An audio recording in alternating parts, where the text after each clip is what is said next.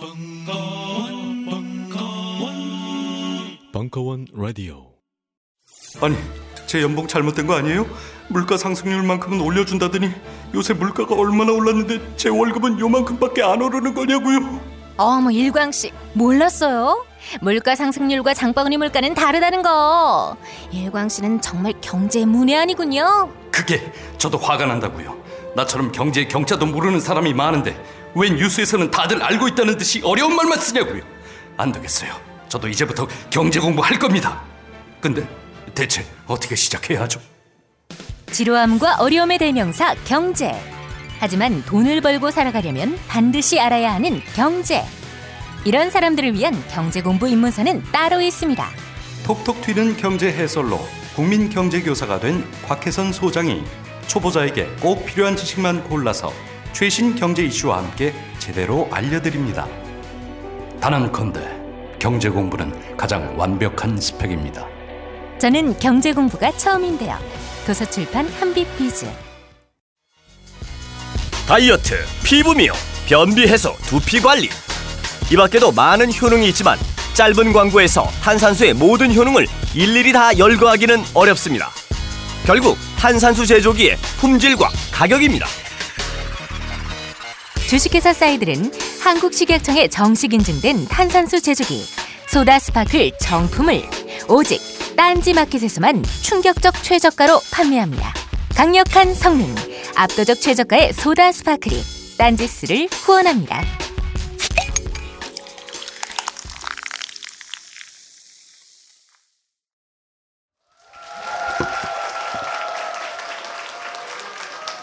예, 반갑습니다. 김현철입니다. 어, 이제 그 벙커에 이제 동영상 시스템이 도입됐기 때문에 어, 나름 의상에 신경을 쓰고 왔는데 저기 입고 나니까 교복이에요. 네. 그뭐 책도 책인데 뭐 책이야 뭐 늘 하는 하던 얘기를 이제 여러분들에게 짧고 요연 이제 저기 일목요연하게 이제 옮긴 것뿐입니다. 책 내용은 아마 나중에 보시면 아시겠지만 굉장히 별거 없습니다. 별거 없는데 음미할수록 뭔가 우러나오는 게 있을 겁니다. 그 뭐 오늘 뭐 책 소개도 아니고 약간 뭐 상담도 아니고 어중간해요. 일단은 뭐 책을 기준으로 해가지고요. 여러분들께 좀 이렇게 늘 해드렸듯이 좀 이렇게 뭐 심리 전반적인 우리 어떤 삶의 어떤 뭐 코드라 해야 되나 그런 코드 같은 거를 좀 드리고 당연히 어떤 코드를 선택할지는 여러분의 몫인 것 같아요. 그래서 일단은 그 몇 가지 말씀을 드리고 저번처럼 상담 진행을 하는 걸로 하겠습니다. 총 여덟 가지 챕터로 나눴어요. 그래서 어, 예, 이런 식으로 되어 있고 뭐 필수 심리 실용서다 이래서 어, 저는 자기 개발서로 강력히 주장했으나 어, 각 출판사에서는 아직도 입문에 추가하고 있습니다. 굉장히 그 다른 입문하시는 분에게 정말 부끄럽습니다. 예. 자기 개발서입니다. 저한테는 어, 아주 어,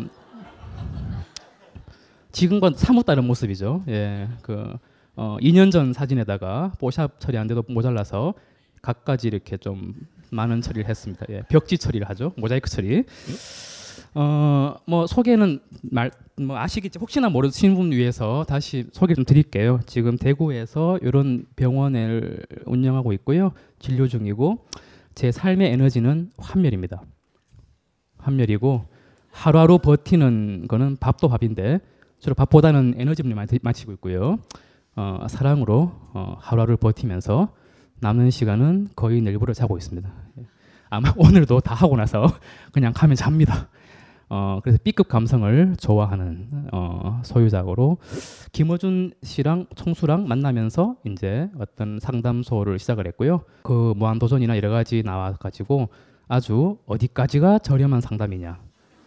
저렴한 상담의 한계를 어, 확실히 보여주고 있습니다. 예. 졸저가 많죠. 뭐 여러 가지 여, 우울, 연애, 불안, 뭐 강박, 뭐 울랄라 심리 카페 같은 게 있었습니다. 어쨌든 제 믿음은 한 가지입니다. 지금도 마찬가지고 모든 감정은 타당하고 모든 증상이 그 자체가 열쇠가 될 수 있다는 그 믿음이 저는 지금도 갖고 있습니다. 네. 어, 이 책의 들어가기 전에 불편한 몇 가지 진실을 좀 짚을게요. 어, 이건 이제 거의 뭐 세미 픽션이라 보시고 그냥 그냥 이거는 나중에 편집하셔도 됩니다. 어, 이 책은 원래 이런 책이라고 저는 밀고 있습니다. 어, 원래가 이 그 은하수를 여행하는 히치하이크의 안내서를 쓴 더글라스 아담스의 착안을 해서 만든 책이고요. 거기 보면 돌고래들이 알고 보면 모든 걸 다 알고 있어요. 그래서 그래서 저도 이제 그 컨셉을 받아들였고 그 책과 저와 다 차이점은 어, 거기서 이제 세상이 곧 멸망한다. 지구가 폭발하고 돌고래들이 우주로 뿅 날아가는데 사실은 요즘 스노든이 주장했던 지구 공동체를 은폐하려는 논리가 아니었나 이런 어떤 말을 했습니다. 어, 집중력이 떨어지네요. 이 부분은 빨리 넘어가겠습니다. 어, 그래서 요거 나중에 한번 보시고 네, 미리 보기 가능합니다. 인터넷으로 미리 보기가 여기까지 될 겁니다.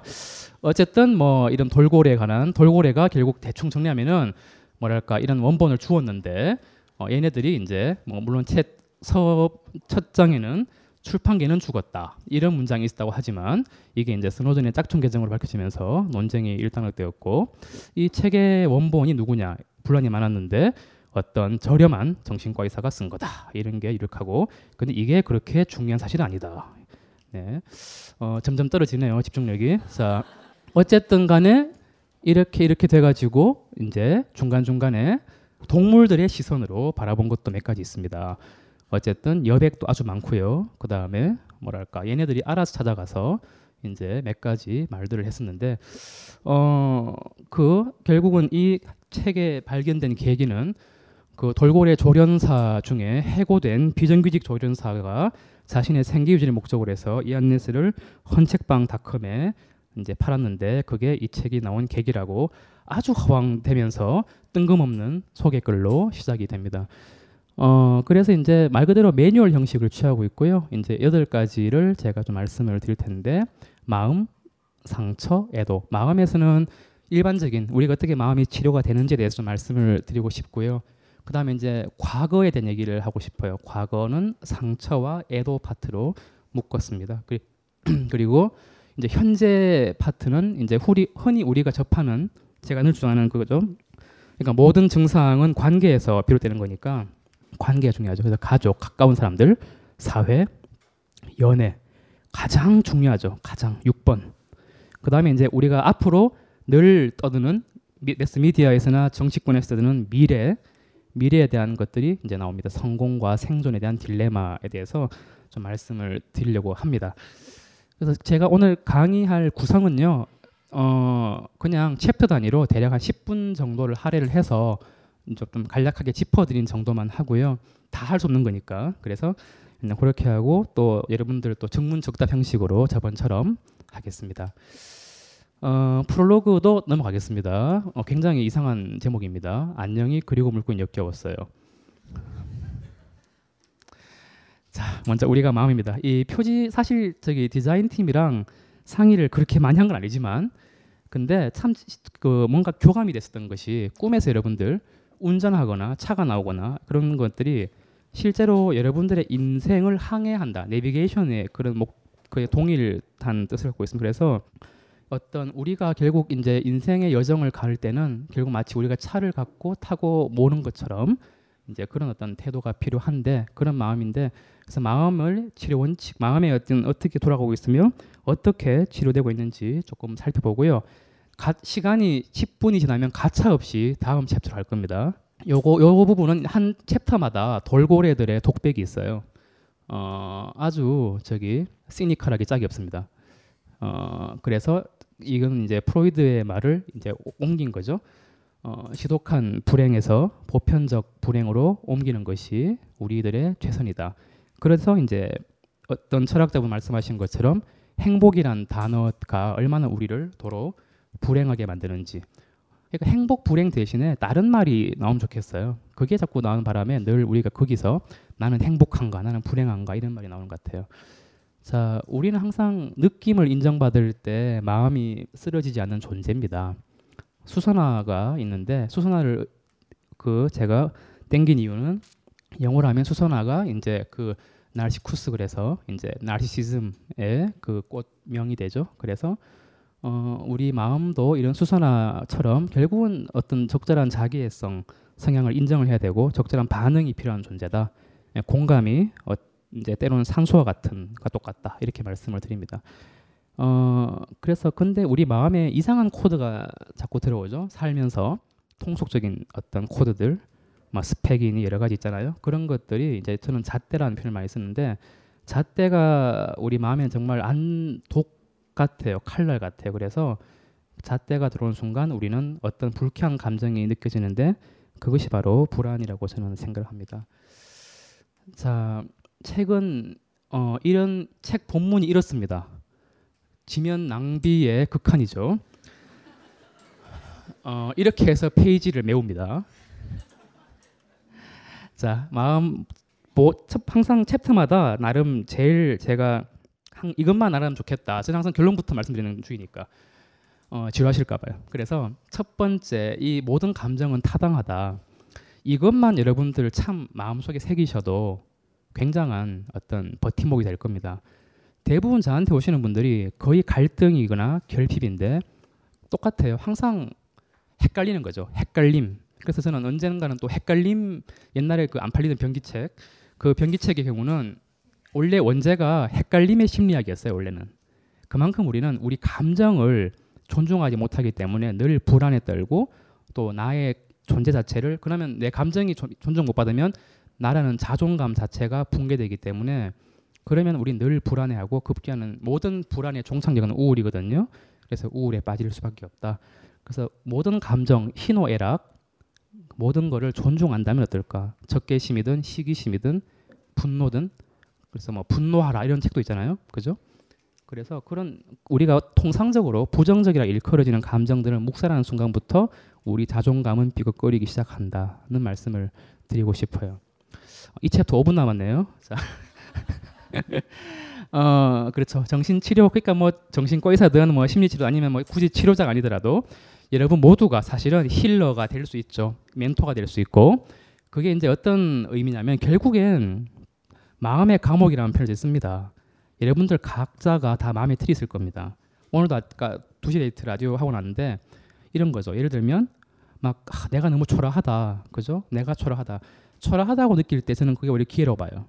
왜냐하면은 초라하다고 느낄 때 분명히 본인의 잣대가 있을 겁니다. 한 예로 뭐 내가 뭐 어? 저기 지금 저 석사잖아요. 아시다시피 아, 모르시는 분들 계시죠? 네 실망하시면 나가시면 됩니다.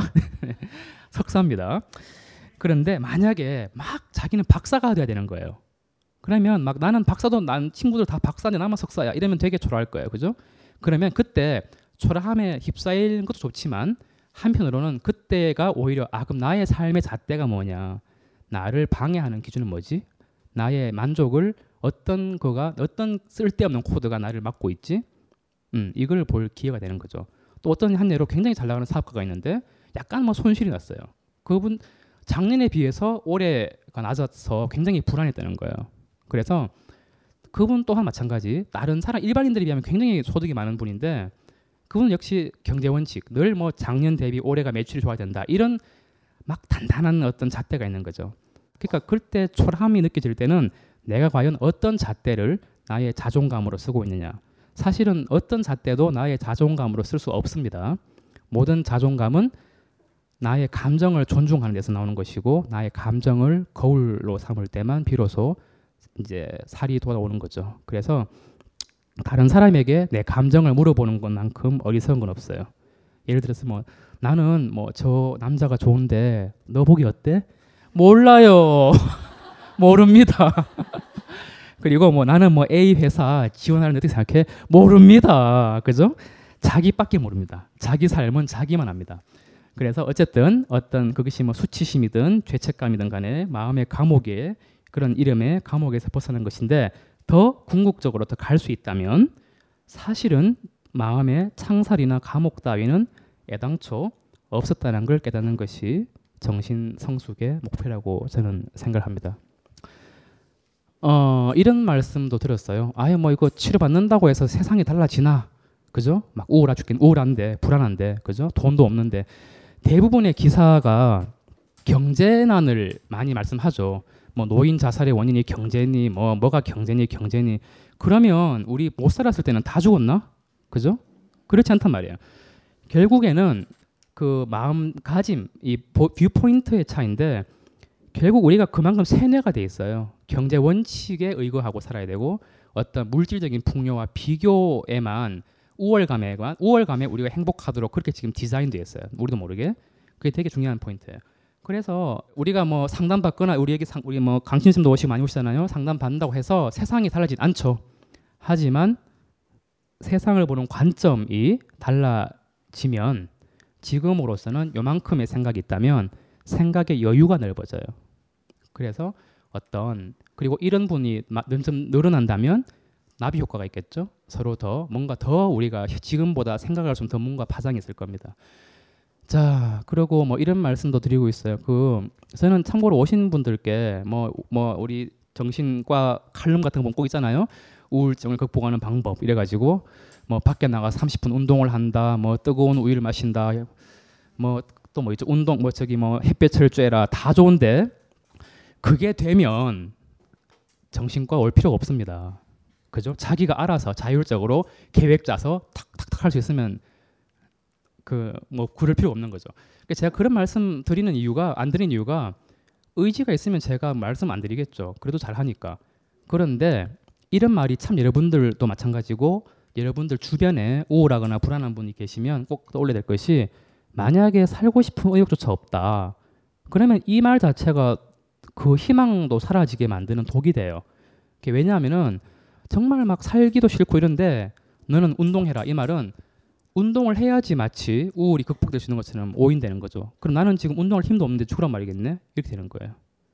그래서 여러분들 곧 마음 심적으로 심란하거나 내가 심란할 때 그 섣불리 일반적인 통속적인 말을 들어가지고 나를 자꾸 담금질하지 마시고 그때는 그냥 거기에 잠깐 몰입하는 것도 괜찮아요. 내가 우울하다면 그냥 딴 사람이 뭐라 그래도 뭐 너 게으르네, 너가 뭐 어떻네, 뭐 저떻네 그래도 그냥 네가 내 속을 아나, 내가 네가 내 삶을 살아봤나 이러면서 조금 단절하는 게 낫습니다. 그래서 저는 오히려 너무 안 좋을 때는 뭐 사회생활 자꾸 격려하잖아요. 그러지 말고 오히려 조금 혼자 있어봐라. 그래서 모든 증상이 순기능이 있어요. 대인기피도 그런 거죠. 그래서 너무 이게 깨지기 쉬운 어떤 그런 상황일 때는 혼자 있는 걸 저는 오히려 장려합니다. 그리고 회복할 때쯤 되면은 알아서 본인이 뭘 하시겠죠. 그죠? 그리고 그 네, 그런 말씀을 드리고 싶습니다. 어, 예, 요건 뭐 꿈의 얘기인데 여러분들 도덕성에 대한 얘기를 말씀을 좀 드리면은 어, 꿈의 내용과 낮 동안의 도덕성을 곱하면 상수가 되는데 어떤 말이냐면 또 집중력이 떨어지네요. 어, 네. 어, 지나친 도덕은 마음의 균형을 깨요. 도덕적 자학가란 말이 있습니다. 프로이드가 24년도에 쓴 말인데 거의 100년 전에 쓴 말이죠. 결국은 지나친 도덕주의가 결국은 이제 마음속에 감옥이 됩니다. 그래서 나를 자꾸 옥죄는 거가 있죠. 그래서 뭐 악몽을 자주 꾸는 거는 그만큼 낮 동안에 뭔가 내가 죄책감, 쓸데없는 불필요한 죄책감을 많이 느낀다는 뜻입니다. 그래서 악몽을 꾼다는 것은 그만큼 당신이 착하다는 반증이 되겠고 왜냐하면 아주 작은 나쁜 감정조차 꿈으로 속죄하는 거죠. 그래서 악몽은 일종의 속죄입니다. 그래서 그때 말씀 잠깐 드렸듯이 양심이 전혀 없는 사이코패스는 이런 악몽을 꾸지 않다고 말씀을 드렸죠. 자, 꿈에 대한 얘기 한번 할게요. 할 일을 까맣게 잊고 있으면 꿈은 주제를 보여주는데 낮에 분노를 제대로 느끼지 못했다면은 꿈은 막 살벌한 현장을 재현시켜서 정서적인 균형을 꾀해요. 마음에 이번에 뭐 봉준호 감독의 설국열차도 있지만 거기서도 말하죠. 악역이지만 킬다 스윈턴이 뭐 우리는 균형을 위해서 일한다 이런 말 하잖아요. 밸런스가 어쩌면 뭐 이게 양날의 저기 칼인 것 같아요. 그래서 우리는 균형이 중요한데 여러분들 굉장히 막 공포 영화 못 보는 분들도 굉장히 잔인한 그런 분 막 귀신 공포 이런 분들이 굉장히 악몽을 잘 꿀 수가 있어요. 그럼 그분도 당연히 공포 영화를 즐기는 거랑 다름이 없습니다. 그것은 바로 낮에 본인의 분노, 본인의 어떤 화, 정의롭지 못한 본인 내면의 감정, 모순된 감정들. 그러니까 틀이 있으면 감정의 모순이 생깁니다.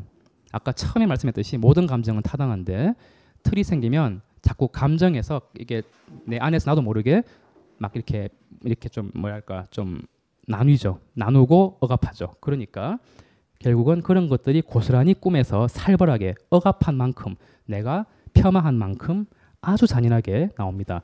살인자를 살인을 목격하든 내가 살인자가 되든 내가 칼에 맞든 내가 누굴 찌르든 그런 식으로 나오는데 그런 의미에서 꿈은 마음의 깔맞춤이다. 이렇게 말씀을 드립니다. 요거 생각하는 데 한 하루 걸렸습니다. 요거 라임 라임 맞추느라고. 네. 자. 자, 이제 마음 끝났습니다. 다음 챕터 하겠습니다. 이제 어, 10분씩 가는데 예. 다음 chapter는 상처입니다. 어, 과거에 그렇죠. 여러분들 뭐 요즘 영화 저기 톰 크루즈 나왔던 오블리비언 보신지 모르겠지만 그뿐 아니라 여러 가지 수많은 영화들이 결국 과거 기억 여러분들이 기억이 또 중요하죠. 감정을 존중하는 거 중요하지만 두 번째는 나의 정체성을 이제 상징 뭐야 그 뭐지 그 완성하는 두 번째가 바로 기억입니다. 근데 참고로 저는 기억은 다른 영화에서나 문학에서나처럼 그렇게 저는 중요하다고 느끼지 않습니다. 오히려 너무 기억에만 나 자신을 의존했다가는 도로 발목이 묶일 수 있습니다. 그래서 왜 제가 늘 인용하는 메두사 신화 있죠? 뒤돌아보면 돌되는 거, 그죠? 항상 우리는 유연한 존재예요. 우리 뇌 세포막도 굉장히 세포막 보면은 막 지방질인데 둥둥 떠댕깁니다. 아 떠다닙니다. 미안합니다. 떠다니는데 자 그만큼 우리는 굉장히 그 어, 플렉스블한 존재예요. 유연한 존재인데 그런데 어, 자꾸 사람들은 자신의 기억으로 자기의 정체성을 만들려는데 사실 우리 사람이 사람의 한해서는 정체성이라는 건 없다고 저는 말씀을 드리고 싶어요. 하지만 왜 이걸 다루느냐? 이게 자꾸 우리의 증상을 잡고 우리의 인격 발달을 저해하기 때문에 말씀을 드리는 겁니다. 자, 이건 또 돌고래가 만든 글입니다. 어, 떨어지므로 다시 나겠습니다. 그, 그렇죠. 상처, 트라우마, 트라우마의 성질 하나가 마음 속에서 썩게 되면 방치가 되면 분노가 죄책감으로 바뀝니다. 이거는 저는 늘 보는 일인데 제 일인데 늘 심리 검사하면은 급성이냐 만성이냐 저는 딱 보면 알아요. 그러니까 분노 저기 우리 딱 정서 검사할 때 인성 검사할 때 분노랑 뭐 이렇게 여러 가지 피해 의식 그런 수치가 있거든요. 표지가 있는데 급성으로 안 좋으신 분들은 분노 게이지가 막 이렇게 흘러 있어요. 근데 만성인 분들은 역전돼 있어요. 오히려 분노가 두려움으로 바뀌어지고 모든 것들이 막 피해 의식, 경계심으로 불안으로 됩니다. 그래서 결국은 트라우마가 오래 가면은 가해자가 피해자가 되는 아, 피해자가 참 가해자가 되는 이런 아이러니가 발생을 하죠. 대표적인 게 성폭행입니다. 성폭행의 경우는 자신 굉장히 혼란스럽습니다. 그래서 자신이 마치 뭘 잘못해서 그렇냐 그렇게 생각이 쉽죠. 절대 그러면 안 됩니다. 그래서 그리고 감정 기억, 감정 기억은 참 이것도 인간의 양날의 칼인데 사건 기억이 있고요. 기억이 따로 저장되지 않는다고 말씀드렸죠. 감정 사건 기억은 뭐 잊혀져갈 수 있어요. 하지만 그와 연관된 감정 기억은 죽을 때까지도 생생할 수 있다는 것이 우리의 장단점입니다. 장점은 뭐냐면요. 첫사랑을 다시 만났을 때 설렐 수 있다는 거. 그게 감정 기억이 생생할 수 있는 거의 장점이고 나머지는 다 단점 되겠습니다. 어, 그렇죠. 또 상처가 진짜 고약한 게 이건데 다 그놈이 그놈인 줄 착하게 만든다. 이게 제가 늘 강조했던 트라우마가 부분을 전체로 보게 만든다는 말을 이렇게 좀 없어 보이게 했습니다.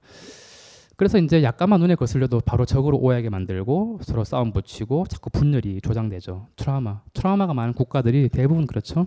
우리나라도 예외가 아닌 것 같습니다. 그래서 자 제가 늘 주장하는 건강한 사람이 뭐냐? 결국은 감정 기억을 잘 지워내는 사람이 건강하다라고 하는 말씀을 드리고 그래서 여러분들 뭐 깜빡깜빡 한다고 해서 너무 걱정하지 마셔요. 진짜 생각 많은 게 정말 불행입니다. 그래서 이제 여러분들이 알아서 술 드시고 필름 끊기시죠. 네, 그것도 사실은 트라우마가 있는 분들이 그래요. 자, 기억 자체는 중성적이에요. 언제나 마찬가지입니다. 어떤 사건이든지 어떤 기억이든지 늘 중성적인데 중요한 건 아까 얘기했듯이 사건 기억이 아니고 거기에 부착되어 있는 감정 기억이 문제죠. 오늘도 마찬가지죠. 왔는데 어 강, 강의 괜찮았다. 좋아요. 그러면 오케이인데 아씨 뭐야 더워 죽겠는데 뭐 뭐뭐 강의도 엉망이었다 이러면 나중에 어, 이 저로 저에 대한 기억이 어, 중성적이지 않고 굉장히 나쁘게 인식이 될 것 같아요. 네. 자, 감정과 구름의 공통점 지나간다. 자, 하지만 두려움은 고통스러운 감정의 소화를 지연시킨다. 결국은요, 여러분들 감정을 직면하는 거가 우리는 훈련이 안 돼 있고 우리가 은연중에 크면서 무시당했어요. 우린 항상 저는 보니까 어렸을 때부터 학교 들어가서 늘 뭐죠? 막 모든 감정을 많이 특히 분노겠죠. 많이 억압했었어요. 1학년 때 받아쓰기 하면 얼마나 우리 많이 열심히 했어요. 그죠? 근데 돌아오면 빨간 펜으로 확 확 확 막 오 뭐지 이거 그죠? 그리고 막 친구들 또 막 친구들도 이게 정신 발달이 다 다르잖아요. 성숙한 친구도 있고 막 엉망진창도 있고 막 그래요. 거기서 우리가 살아남았다니까요. 그래서 우리는 은연중에 또 우리 우리나라 헝가리 일본 특징상 세 가지 나라 말씀드렸죠. 자살률 높은 세 나라 공통점 그 바, 뭐지 저기 저 그게 없죠. 방황의 시기가 허용되지 않죠. 어, 고등학교 때까지 끝까지 이제 성적에만 올인해야 되고 친구 간의 우애나 애정이나 뭐 그런 학습지 광고도 기억나요. 뭐 그런 걸 뭐 뭐지 뭐 느낀다면 뭐 너는 뭐뭐 뭐 대학 못 가는 이런 게 있는데 그런 게 있었어요. 말도 안 되는. 자 근데 그런 어떤 그렇기 때문에 항상 우리는 감정을 감정을 느끼면은 자칫 아무것도 못 될 수 있겠다. 그런 두려움이 우리는 항상 내재되어 있습니다. 그러다 보니까 우리는 이제 성인이 돼서도 충분히 감정을 느끼고 서로 공감하고 살아야 됨에도 불구하고 그 감정에 대한 두려움 때문에 그 감정의 소화가 지연됩니다.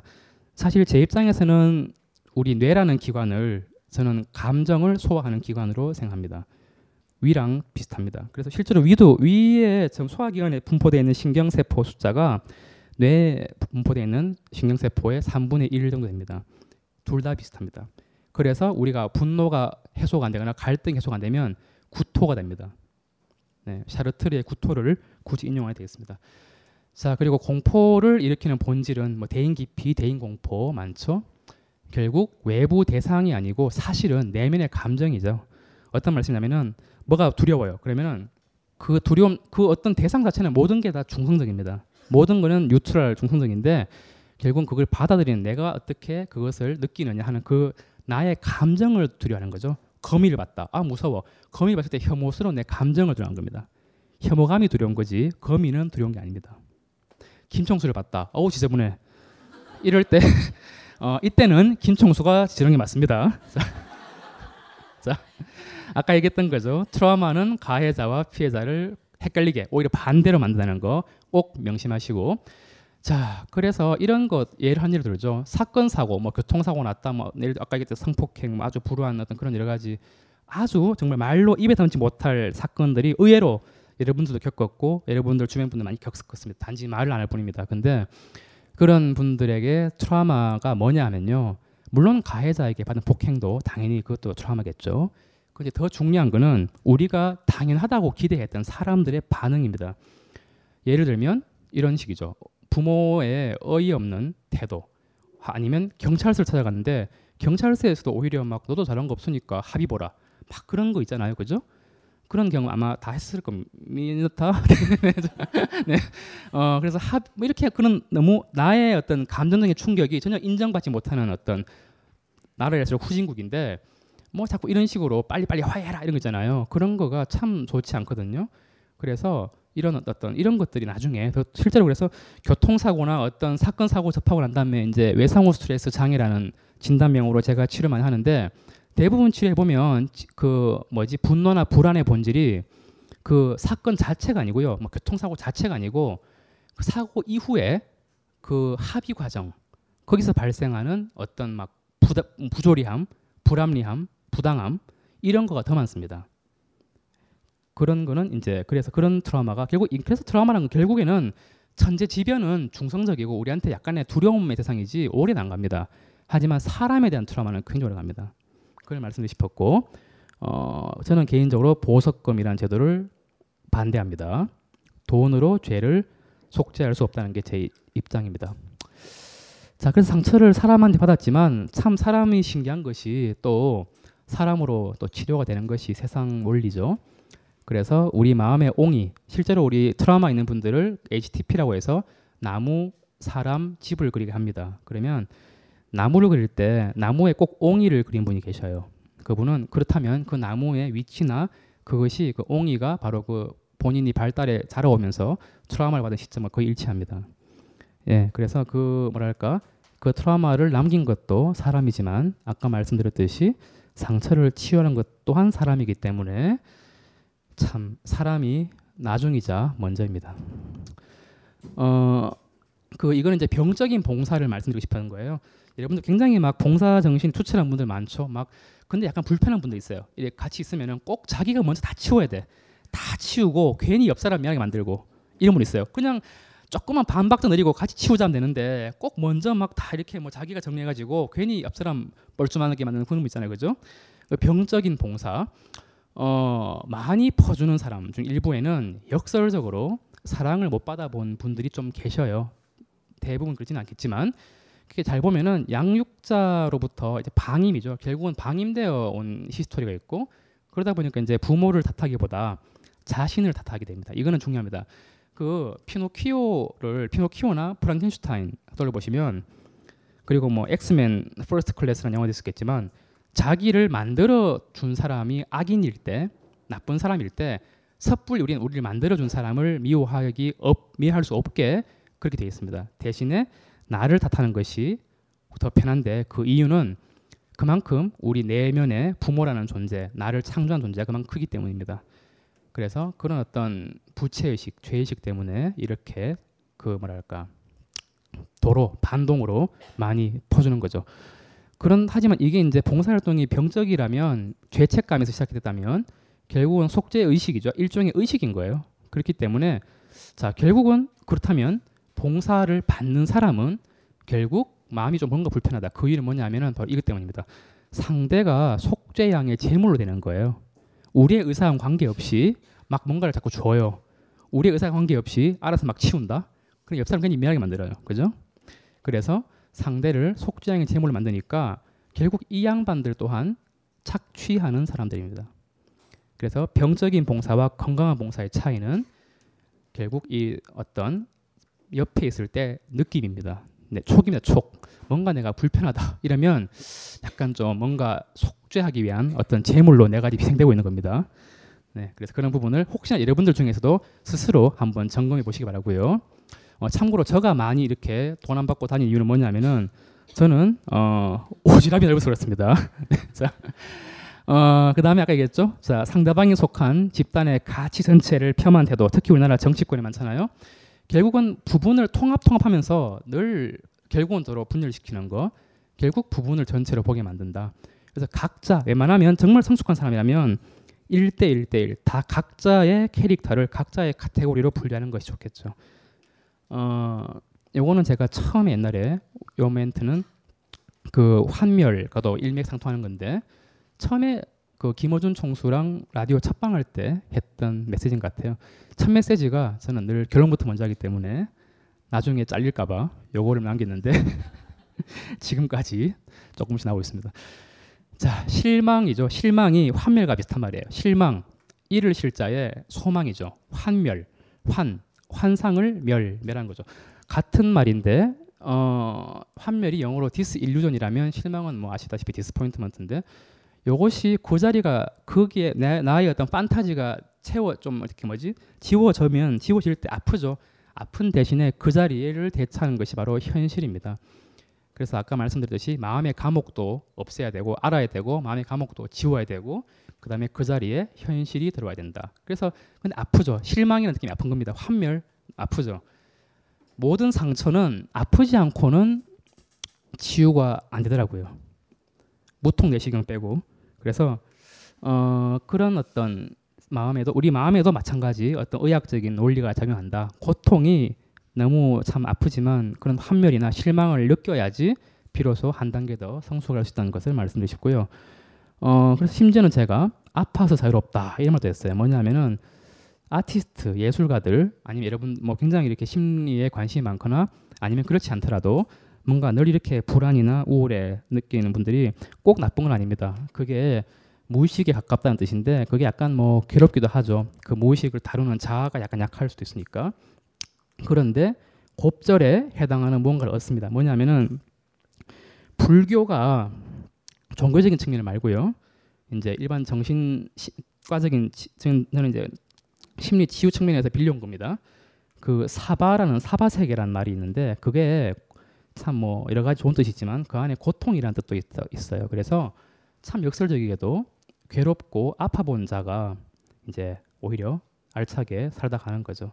그래서 여러분들 항상 말씀드려요. 특히 이제 뭐 소위 말해서 셀레브리 셀레브리티즈 유명인들 뿐만 아니라 악성 댓글이나 여러분들 뭐 각종 뭐 문자 뭐 요새 많죠. 뭐 댓글에 시달리는 분들, 뭐 일반인분도 마찬가지예요. 뭐 이렇게 약간 뭐 내가 무슨 댓글 올렸는데 막 누가 막 그죠? 막 이상한 댓글 달고 이러잖아요. 딱 그런 거에다가 그런 거에 막 상처받고 이런 것들이 결국에는 뭐냐면 우리가 하나도 그 안에 뭐가 있냐면은 우리가 한, 하나도 아프지 않고 살려고 하니까 힘든 거예요. 특히 연예인분들 많이 그래요. 뭔가 악플은 못 견뎌요. 왜? 자기는 그냥 완전 무결하게 그 내면에는 완전 무결한 어떤 무게를 향한 교만이 있다고요. 그래서 여러분들 마찬가지 항상 이것도 늘 말씀드린 건데 여러분들 언제나 하루하루 살 때 내가 암만 잘해도 싫은 소리 들을 수 있다는 걸 꼭 명심하십시오. 그래서 늘 한 켠에 저는 그래서 늘 가상의 가방을 늘 메고 다녀요. 이 가방에는 여러분들의 악플과 비난과 쓴소리가 담을 그걸 담을 내가 암만 잘 해도 그러니까 인간관계는 노력에 정비례하지 않는다고 말씀드렸죠. 그렇기 때문에 여러분들 살면서 어떤 인터넷 공간이든 어떤 뭐 이런 현실 공간이든 간에 항상 내가 나의 노력과 관계없이 나의 어떤 의지와 관계없이 이, 이상한 얘기를 들을 각오를 해야 됩니다. 그거를 하고 살면 여러분들 굉장히 편해요.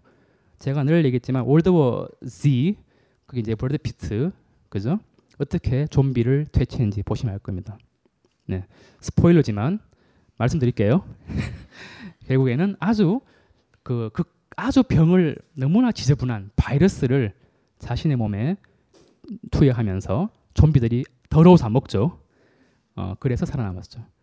그 말은 우리가 살아남으려면 너무 막 이렇게 막 애써 살아남으려면은 도로 힘듭니다.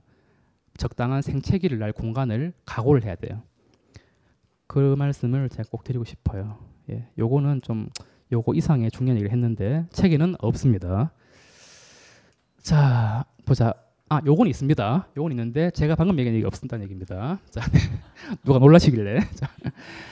어 그렇죠. 고통이 그래요. 세상에 집착할 때 어떨 때는 필연적으로 생긴 욕심을 날리기도 하죠. 뭐 너무 아까 환멸, 실망 이런 겁니다. 그래서 모든 어떤 고통에는 다 순기능이 있더라. 그런데 아까 또 방금 얘기했던 거죠. 어떻게 하면 상처받지 않고 잘 살 수 있을까요? 묻는 물음이 되게 많습니다. 어떻게 하면 자존감 높일 수 있을까요? 어떻게 하면 행복할까요? 어떻게 하면 말까요? 없습니다. 불가능합니다. 네. 상처를 받을 공간을 오히려 내어놓고 지내는 게 낫습니다. 최근에 영화 하나 더 저기 설국열차 보신 분 계시죠? 거기서 물론 확실치 않지만 그 꼬리칸에 있는 영감님 그죠? 이제 만인 어떤 신체 일부가 훼손됐는데 뭔가 그 신체를 남한테 주면서 꼬리칸에 평화가 찾아왔죠. 결국은 우리가 잘 지내려면 생채기 없이 지내려면 안 됩니다. 결국 우리가 뭐 정이 부르짖고 뭔가 변화를 추구하려면 결국 우리 내면에 뭔가가 희생이 돼야 된다. 이걸 꼭 말씀드리고 꼭 거창하지 않더라도 여러분들의 일상에서도요 마찬가지입니다. 그래서 여러분들이 살아가면서 아프지 않을 수는 없다. 안 아프려고 살다 보니까 불안하고 두렵고 공황증 걸리고 막 그렇거든요. 그래서 어떤 분은 심지어 최근에 참 맞다. 최근에 어, 딴 얘기입니다. 어, 최근에 이제 공황증 알았다가 굉장히 이제 비행기도 타고 막 고공 케이블카까지 타신 분이 계시더라고요. 그래가지고 야 어떻게 하셨는데 이렇게 비행기를 케이블카를 탔는데 갑자기 깨달음이 온 거예요. 아 케이블카 떨어지면 어떡하지? 늘 못 탔는데 아니 뭐 케이블카 떨어지면 추우면 되지 뭐. 할 수 없지 뭐. 이 청수에 할 수 없지 이런. 이게 그분 스스로 깨달은 거예요. 맞거든요. 실제로 공황증이나 불안은 살려고 아둥바둥하는 사람한테 옵니다. 삶과 죽음의 그 뭐랄까 욕구 이것이 언밸런스 균형을 깨질 때 찾아오는 것이 불안입니다. 그래서 삶에 대한 소중함도 존중하지만 우리가 소멸에 대한 소중함 또한 인정할 때 그때 증상이 많이 완화돼요. 그래서 이분은 정말 막 힘들었던 분이었거든요. 진짜 막 대중교통도 못 탔어요. 더구나 대구는 지하철 때문에 한번 큰 사건 났었잖아요. 그랬는데 지하철은 뭐 이제 뭐 껌이고 뭐 비행기에다가 뭐뭐 진짜 이제 다 탑니다. 그래서 뭐 이제 잘 지내시죠. 잘 지내시고 뭐 그때가 왜 그랬나 싶을 정도로 결국은 여러분들 소멸에 대한 거 아까 생책이랑 비슷한 건데 뭔가 날 이렇게 좀 정말 억울하고 그렇지만 그래도 그런 공간을 늘 만들어야 된다. 하나도 안 드시려면은 힘들다. 그리고 오히려 근데 생 뭐야 저기 옛날에 이순신 장군 얘기했듯이 생직필사 사직필생이라고 죽으려고 하다 보니까 도로 뭔가 잘 풀리는 게 있습니다. 자, 뭐 어느 폭력에 대한 얘기인데 이제 상처에 대한 챕터니까 얘기했던 거고요. 뭐 대부분은 이렇죠. 모멸감 여러분들 절대로 우리가 어떤 대화나 논쟁할 때 건드리면 안 되는 부분이 있습니다. 그것이 바로 모멸감입니다. 분 일반적인 화랑 다릅니다. 뭔가 당연히 나의 의견과 다르면 화가 날 수 있겠죠. 하지만 인간적인 어떤 모멸감을 자극하는 언쟁은 파괴만 났습니다. 결코 도움이 안 됩니다. 그래서 모멸감은 굉장히 이제 중요한 감정이고 거의 뭐랄까 경노라고 하죠. 경노, 레이지를 유발하기 때문에 옛날에도 수많은 나라 간의 전쟁들이 다 여기서 비롯됐습니다. 그래서 뭐 어느 폭력도 마찬가지고 이런 모멸감이 실제 우리 발달할 때 뇌 뇌신경이 스무 살까지 발달하거든요. 발달하면서 이런 모멸감이 한번 경험 몇 번 수차례 경험되면은 우리는 저절로 그 나를 달래는 신경을 꺼버립니다. 왜 끊었냐? 꺼야지 반대로 각성하는 신경, 회피하는 신경이 살아남거든요. 자꾸 피하게 되는 거죠.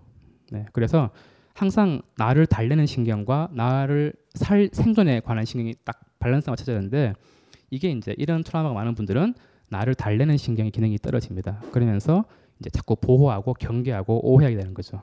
오해가 결국은 생존에는 좋습니다. 그렇겠죠?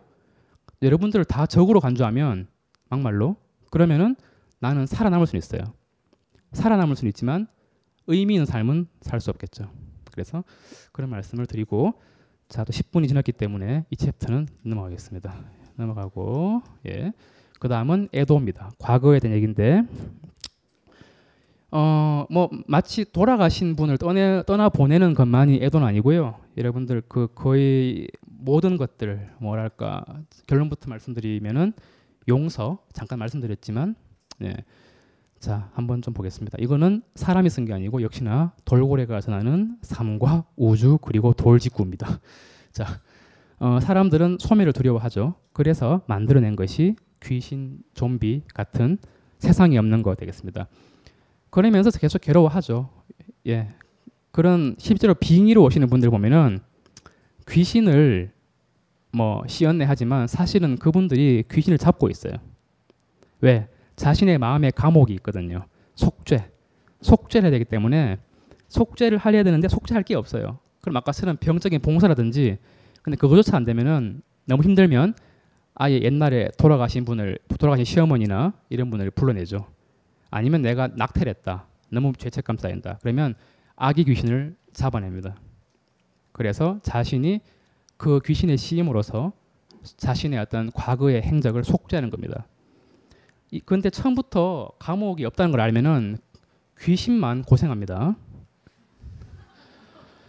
어, 그리고 그 부가 산업이 또 발전합니다. 예, 부가 산업. 3천만 원, 뭐 1억 등등.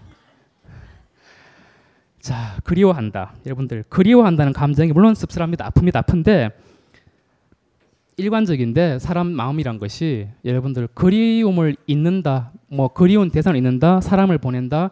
이게 이것도 사실은 불가능해요.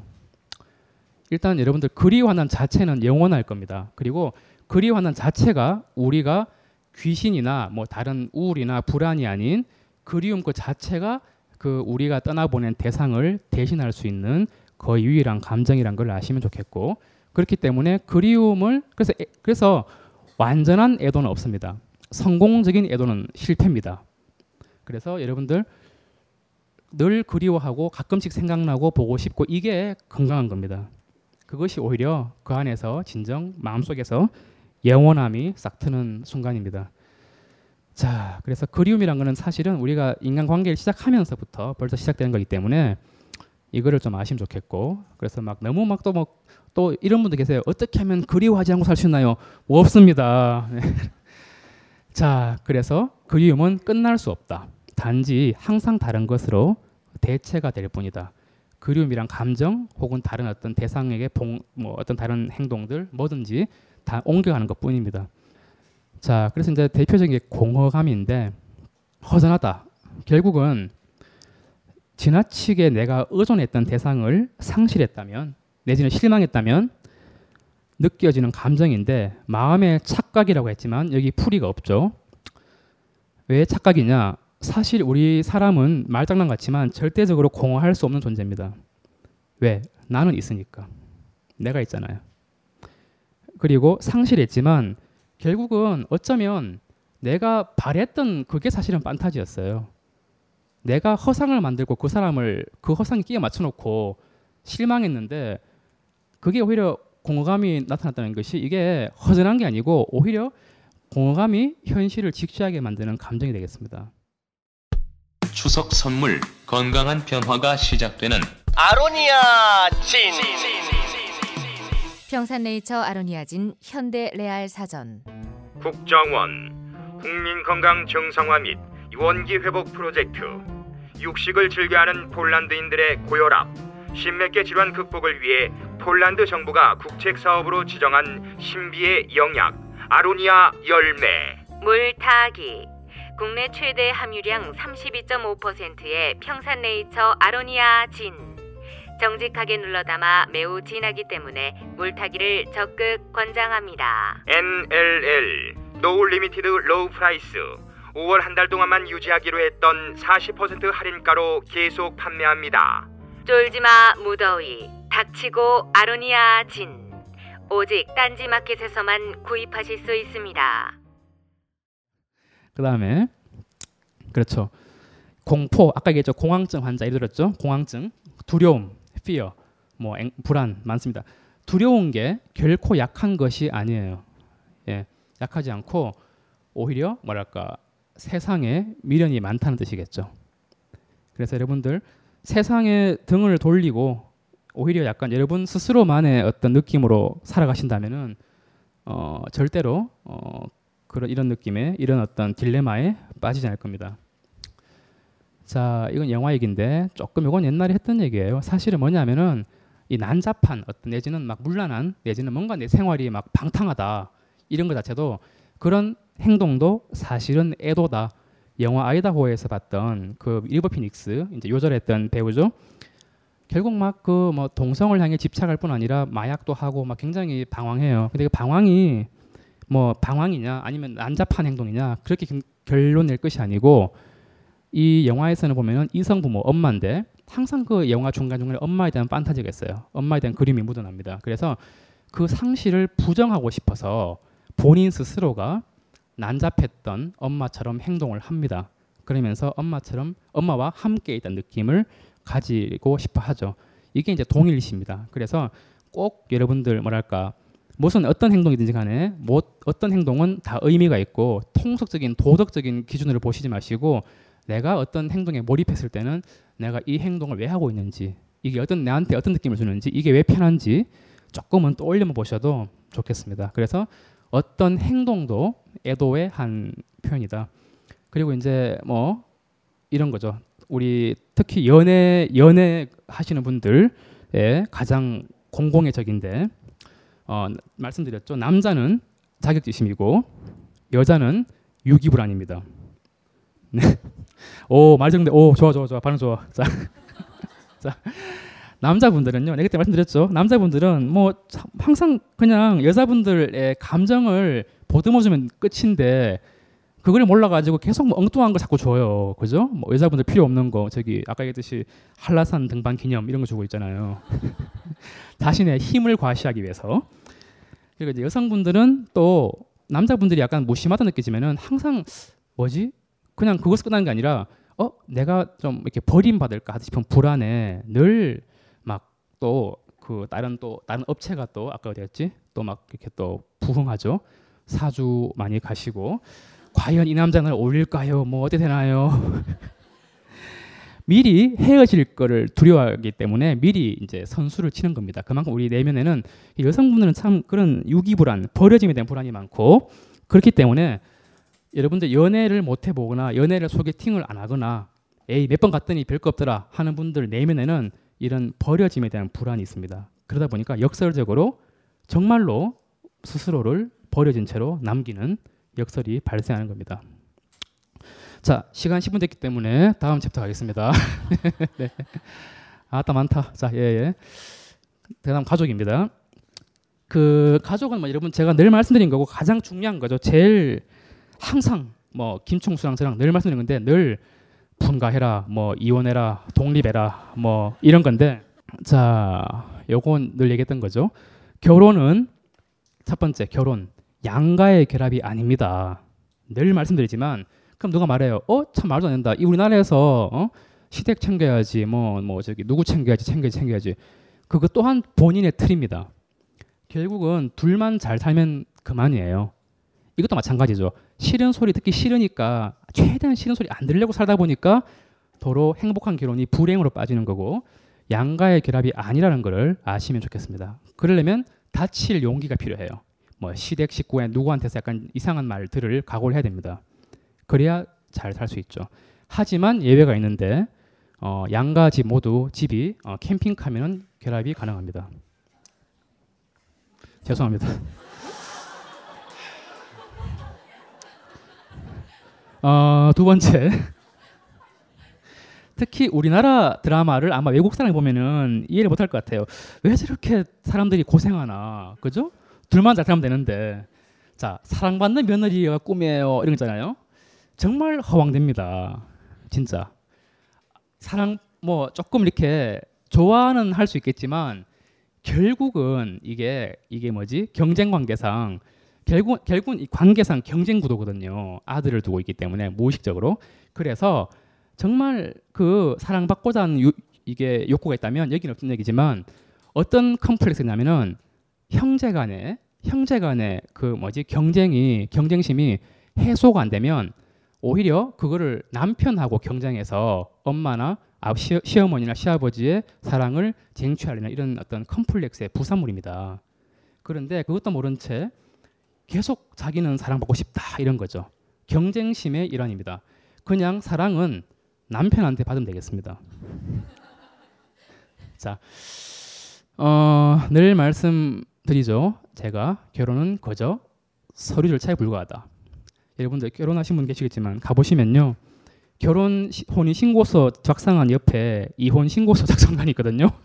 적고 있으면 옆에서 막 싸워요. 아직까지 뭐 한자도 모르는 하면서 막 싸워요. 그런데 네. 그럼 막오 싫어 뭐 어, 저는 너무 순진해가지고 결혼하면 다 혼인 신고한 줄 알았어요. 근데 옵션이긴 하더구만요. 자 어쨌든 간에 서류에 불과하다. 결국은 연애 연장이다. 그리고 결혼은 아까 얘기했지만 양가 결합도 아니고 그리고 더 중요한 거 차례 지내는 거 그죠? 우리나라의 3대 3대 고개 추석 고타골 추석 그다음에 이제 우리 뭐죠? 민족 최대 명절 설 그다음에 중간에 끼는 김장 이렇게 이제 세 세 가지 구간이 아주 여러분들이 하반기 힘듭니다. 3, 4분기, 4, 4분기 힘듭니다. 근데 요 말을 그래서 어떤 분들은 올림픽처럼 4년에 한 번씩 차례 지내자 몰아서 이 말은 사실은 제가 만든 말이 아니고 어, 저한테 치료 받다가 안 오시고 이제 대신 아드님이 오신 분들이 하신 얘기죠. 자, 어, 그 다음에 이제 답 없는 남편입니다. 가장 답 없는 남편. 어떤 남편이 제일 좋고 제격이냐? 물론 정답은 없겠지만은 이런 남자는 좀 조심해야 됩니다. 어, 친정 어머니조차 네 신랑 괴롭히지 마라 이렇게 이제 세뇌를 시킨 남편 참 답답합니다. 그리고 남에게 예의 바르고 착하다는 평판만 듣고 집에서는 막 함부로 하는 분 있잖아요. 이런 분들이 썩 좋지 않기 때문에 혹시나 여러분 지금 남자분들 계시겠지만 내가 이런 축에 속한다면 어, 좀 이쪽에 연인한테 나의 내가 사랑하는 사람한테 통 크고 진솔하게 해주고 다른 사람한테 조금 싫은 소리 들도 돼요. 그죠? 그렇게 바뀌면 좋겠습니다. 너무 주변 사람 의식하다가는 정말 본질을 잃기 쉬운 게 우리나라 사회인 것 같습니다. 자, 실패한 결혼이란 말 때문에 대다수는 절혼을 주장한다. 절혼은 제가 만든 말입니다. 뭐냐면은 이혼이란 말이 너무 안 좋아가지고요. 말 그대로 혼인을 그냥 중단 중단하는 거죠. 절단하는 겁니다. 근데 대부분 우리나라는 결혼 이혼이나 절혼 절혼을 실패라고 간주하는 경향 때문에 막 뭐랄까 더 이미 했어야 될 거를 자꾸 길어지는 경우가 있어요. 그래서 그걸 말씀드린 거고 말씀 한 번 더 드리면 그렇죠. 뭐 그렇죠. 이혼 떠날 이혼 혼인 혼자죠. 그래서 이혼이 두려운 이유는 뭐죠? 결국은 유기불안, 버려지는 거에 대한 불안, 그리고 실패라는 소리 들을까봐. 그래서 뭐랄까 저는 그래서 절혼이란 말을 좀 강조하는 편입니다. 왜냐하면은 이혼이란 말보다 절혼이란 말이 그만큼 나의 뭐랄까 자율성이라 되나요? 이혼은 약간 의존적인 느낌이 들어서 뭔가 불편한데 절혼이란 말은 나의 능동성이 강조가 되기 때문에 보다 결정하기 쉽다. 어, 반응이 안 좋습니다. 자, 예. 너무 강조한 것 같아가지고, 예. 물론 그 해야 될 사람의 태양들 얘기겠죠. 자, 요- 이것도 이것도 일부입니다. 일부 일반화 하지 마시고 어, 어떤 부, 부부들은 이제 같이 많이 어떤 가게를 운영하시죠. 저도 이제 제 그 부인이 같은 업계에 종사하지만 절대로 같은 병원을 있지 않습니다. 어, 왜냐하면 가- 어차피 집에서도 보고 또 보고 심지어 같이 사업을 하는 것은 극구 반대입니다. 왜냐하면은 대체로 그게 안 좋더라고요. 제가 경험해 보니까. 그래서 어, 인건비 아끼려다가 어, 이혼 소송 발생한다 이런 말씀드리고 싶고 어, 예 시간이 됐기 때문에 또 가겠습니다. 예, 자 맞네요. 오케이 자 그다음 사회입니다. 사회 예 사회 예 어, 치우고 있죠. 보석금 반대입니다. 어 그렇죠. 사이코패스 중에서 가장 많은 직종은 CEO라고 밝혀졌는데 중요한 거는 내 보스가 나쁜 놈이라는 걸 알면서도 우리는 잘안 전하려 그래요. 이게 딜레마죠. 나중에 나오겠지만 결국은 본인만 오롯이 있으면 됩니다. 본인만 오롯이 잘 케어하고 있으면은 문제 없습니다. 어차피 왜냐하면 우리 이 시스템 전체가 아까 봉준호 감독의 설국 열차 얘기했지만 설국 열차도 뭐 미리 얘기 좀 할게요 미안해요. 결국에는 끝에 왜 누가 기차에서 나오잖아요. 미안합니다. 예. 아, 요건 너무 이루구나. 예. 자, 어 그러면 넘어가겠습니다. 어쨌든 자 그럼 여, 그 영화 얘기 안 할게요. 결국에는 우리는 어, 어디를 아니다 안 할게요. 자, 자, 어 그렇죠. 이게 힘의 논리. 우리가 결국은 도덕이나 정의보다도 힘의 논리에 더 유혹을 받기 쉽습니다. 그러다 보니까 이런 어떤 직원이 되는 순간 우리가 마치 그 파워를 얻은 느낌. 그래서 늘 모순이죠. 마치 이런 어떤 힘을 가진 것처럼 착각하기 때문에 어, 좋지 않다. 하지만 이걸 알면은 이제 나랑 회사랑 분리할 수 있다. 강신주 박사님 말 정말 좋은 말씀하셨죠. 회사는 사장님 거다. 이런 말씀을 했습니다. 예. 자, 여러분들 사회를 대할 때 이것만 늘 명심하십시오. 세상에 절대 호인과 악인은 없다. 이런 말씀하시면 또 어떤 분들 막 욱하실 거예요. 아니 그럼 땡땡땡 그 양반은 이럴 건데 찰나의 호연과 악연만 있다고 저는 늘 강조합니다. 그것도 찰나입니다. 찰나. 관계라 인간이 계속 변하기 때문에 관계도 계속 변할 수밖에 없습니다. 그래서 나도 변할 것이고 또 그 사람도 변할 것이고 물론 안 변할 분도 있습니다. 아주 극소수지만 그래서 여러분들이 일상적으로 접할 수 있는 사람들은 거의 요 부류고 여러분들이 못 만나는 부류 그분들은 다행히 못 만납니다. 주로 청송에 있거나 아니면 저 위에 있거나 그래서 접근이 불가능합니다. 그래서 그런 분들 여러분들이 만날 필요가 없습니다. 여러분들이 접하는 사람은 여하튼 이렇다. 괜히 좋은 놈 나쁜 놈 구분하지 말고 하- 찰나의 어떤 인연이 존재한다. 자 그리고 뭐 부러움에 대해서 여러분들 항상 우리나라 자체가 비교 문화이기 때문에 시기심이 아주 이제 있을 수밖에 없습니다. 근데 부러우면 지는 거다. 이 말은 저는 반대해요. 왜냐하면은 자 부러움이 진다는 거는 그럼 시- 우리가 부럽다는 감정을 부정할 수밖에 없는데 그러면 그 자리에는 쉐임 수치심이 들어옵니다. 그러면 더 뭐랄까 더 이게 해소가 안 되고 오히려 더 뭔가 파괴적으로 갑니다. 시기심의 본성이 파괴거든요. 그래서 나의 life를 파괴하고 상대방의 life도 파괴될 것입니다. 그래서 오히려 부러운 거를 부럽다고 표현할 수 있는 사람이 건강합니다. 다만 배알이 꼴립니다. 그렇지만 부럽다. 그래서 동창회나 어디 경험에 가면 꼭 그런 분이 있습니다. 특히나 SNS에서 그죠? 뭐 오늘 부산 해운대에서 뭐 내지는 뭐 어디 뭐 어디 뭐 미국의 어디에서 이러면서 꼭 보면 정말 막 근사한 데만 가고요. 그죠? 막 음식도 되게 막 맛있는 거 먹고 다니는 게 댕겨요. 뭐 그런 것도 마찬가지로 그러면 댓글에 그냥 아우 부러워 죽겠다야 이러면 됩니다. 예. 자, 그러고 뭐랄까? 음. 그렇죠. 분노에 대한 얘기인데 우리가 분노에 대해서 항상 서툴죠. 그렇게 교육받았기 때문에 분노에 대한 태도는 이렇게 사회에서 살아가면서 이렇게 좀 정리해 볼 수 있을 것 같아요.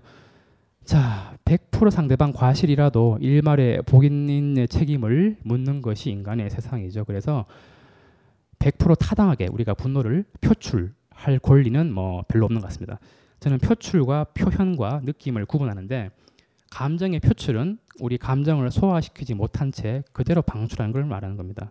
그래서 여러분들 그 저는 많이 보는데 의외로 막 우리 남편이 막 사이코패스예요 이런 분들이 있거든요. 막 이상하게 막 칼 들고서 찌르는 분인데 막상 보면은 되게 순해요. 왜 그런가 했더니 이분이 되게 분노에 서툰 거예요. 강박적인 분이에요. 그래서 밖에서는 깍듯한데 쌓이고 쌓이고 쌓이고 터져가지고 막 그게 팡 터지는 거죠. 소화를 못 시킨 채로 고스란히 안에 있다가 터져 나오는 감정을 저는 표출이라 말습니다. 그러니까 막 술 드시면 난리 납니다. 예, 그런데 평소에 분노를 느끼면 표출이 아닌 표 여긴 없지만 표현이 됩니다. 그래서 여러분들 항상 처음에 말씀드렸던 말씀 모든 감정은 타당하다는 말씀을 기억해 주시고 어, 분노를 잘 접해시고 충분히 느끼시고 어, 화가 난다. 앵그리버드 그렇게 되면 좋겠습니다. 어, 이건 뭐 넘어갈게요. 자, 그리고 음, 이런 거 있죠. 그렇죠. 배신. 배신은 맞아요. 배신감. 뭐 항상 착 배신도 사실은 일종의 착취적인 관계에서 느끼기 쉽습니다. 그만큼 우리는 착취, 배신, 배신에 유달리 민감하신 분이 계셔요. 이런 분들은 사실은 내 안에 그만큼 의존심이 있다고 보시면 되겠습니다.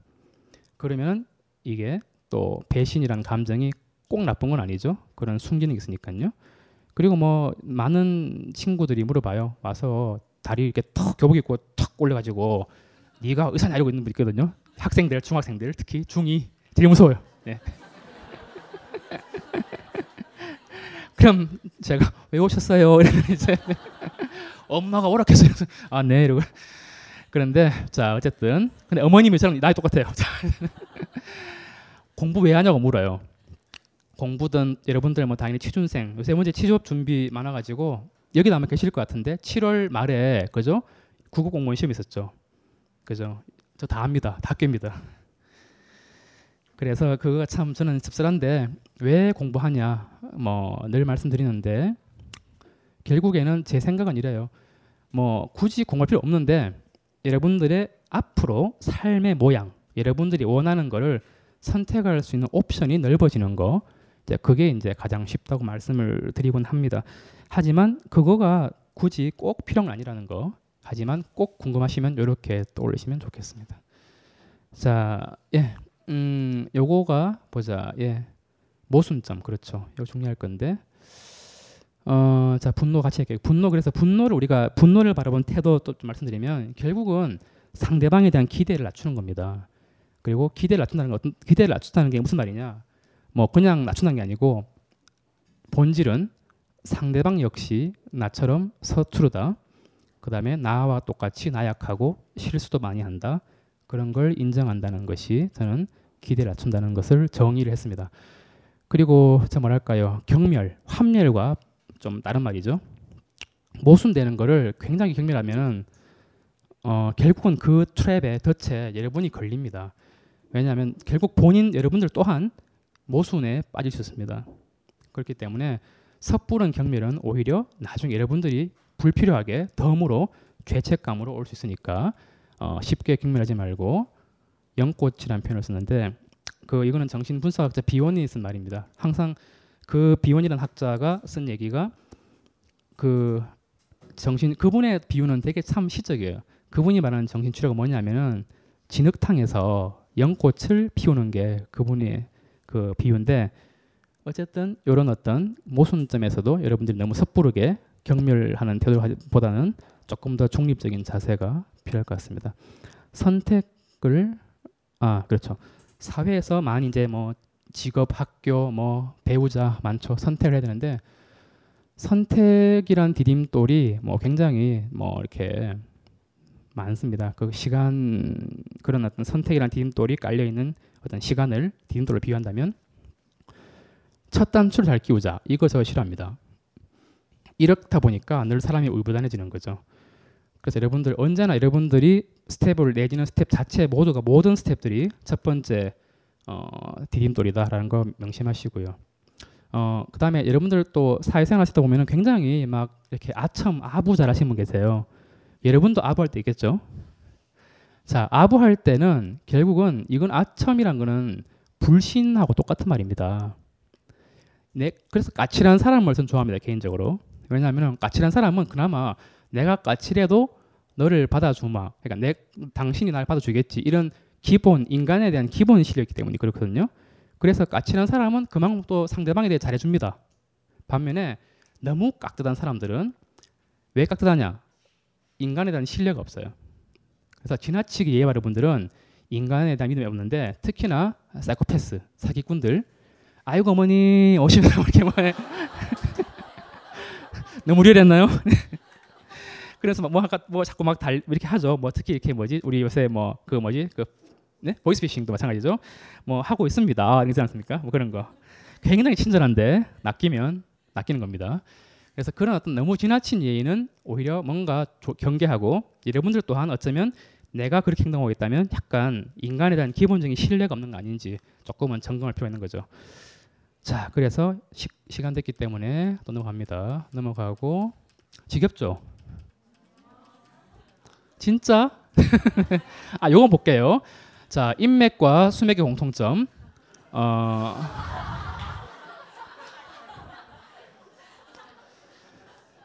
자, 요것도 있습니다. 자, 예. 성경에 있는 말, 성경에 성경에 악이 악을 벌한단 말이 있습니다. 그래서 여러분들은 본분에 충실하면 될 것만이고 결국은 어떤 악을 행하려 했던 사람은 결국은 악으로 넘어지니까 너무 애달하지 마십시오. 자, 그다음 바로 여러분들 기대된 연애입니다. 예, 이거를 보고 우리 편집 우리 에디터분은 이거 뭐 성추행 아니냐 하는데 어, 본인의 컴플렉스 투행된 겁니다. 예. 자, 요거는 넘어가겠습니다. 나중에 읽어보시고 연애 삼적, 비참함, 초라함, 옹졸함. 요거 느끼기 싫어서 끊어버리죠. 비참해지는 느낌 싫어가지고 그 다음에 이제 초라해지는 느낌 싫어서 그 다음에 왠지 옹졸해지는 느낌 싫어서 통크석하다가 도로도 크게 싸우죠. 그래서 그때그때 감정을 얘기해 주는 게 좋아요. 왜냐하면 서로 이게 감춰지면은 오해만 더 커지거든요. 그래서 약간은 자존심을 세우지 마시고 연애가 안 풀리면은 이런 말씀을 그냥 하십시오. 야, 너가 이러니까 너가 한라산 등반대 기념 주니까 나 되게 비참하다. 나 되게 초라하다, 야. 딴 남, 딴 여자친구는 다뭐 봤는데 나만 막 이게 뭐 이상한 뭐 받고 이러니까. 그러니까 어떤 자신의 감정을 그러려면 자신의 감정을 알아야 돼요. 자신의 감정을 알아야 말할 수 있겠죠.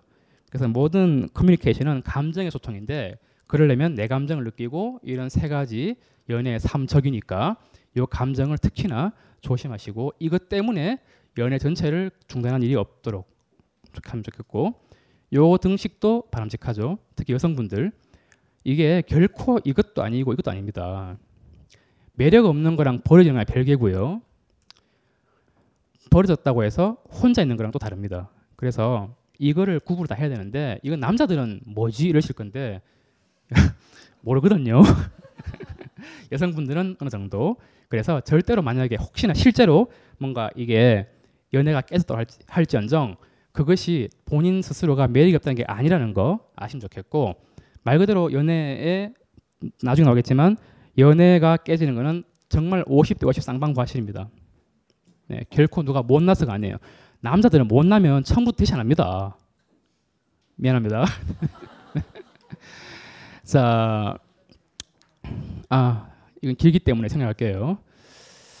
자, 사랑 그렇지. 사랑, 사랑 구속 중요한 문제죠. 사랑 구속 코드 비슷한데 헷갈리죠. 왜 그러냐면은 어 공, 신경 호르몬이 공통적인 호르몬을 써요. 이게 뇌가 원체 몇 개의 종류가 없기 때문에 그래서 거기서 골라 쓰다 보니까 구속받을 때 구속받을 때 느끼는 그 분비되는 호르몬이랑 우리가 사랑을 할 때 느끼는 강렬한 호르몬이랑 똑같습니다. 그래서 여러분들이 열정, 늘 구분하라 그러죠. 열정이랑 연애랑 다릅니다. 그래서 혹시나 여러분들이 뭔가 권태롭다든지 아니면 뭔가 파괴적인데 뭔가 쉽게 연애 관계에서 헤어나지 못하고 있다면 그것이 사랑의 열정인 것인지 아니면 구속의 강렬함의 금단 현상. 자, 우리 꼭 우리 뇌 우리 뇌 안에도 마약이 있다 그랬죠? 뇌인성 마약이 있습니다. 뇌인성 오피오이드라는 물질이 있습니다. 우리 뇌에서 나오는 천, 천연 적인 물질입니다. 그거를 누가 외부에서 비슷한 걸 발견했기 때문에 지금 문제되는 겁니다. 자, 어쨌든 그런 어떤 우리가 구속 강렬한 어떤 관계를 경험을 하면 그 다음부터 허전함에 빠져요. 그 강렬함에 빠져 느꼈을 때 그 호르몬이 싹 줄어들면서 그 호르몬이 그리워지는 거예요. 그러면서 또 다시 그 호르몬을 분비할 정도로 굉장히 나를 괴롭히거나 나를 막 밀당을 심하게 하거나 이런 사람들을 찾죠.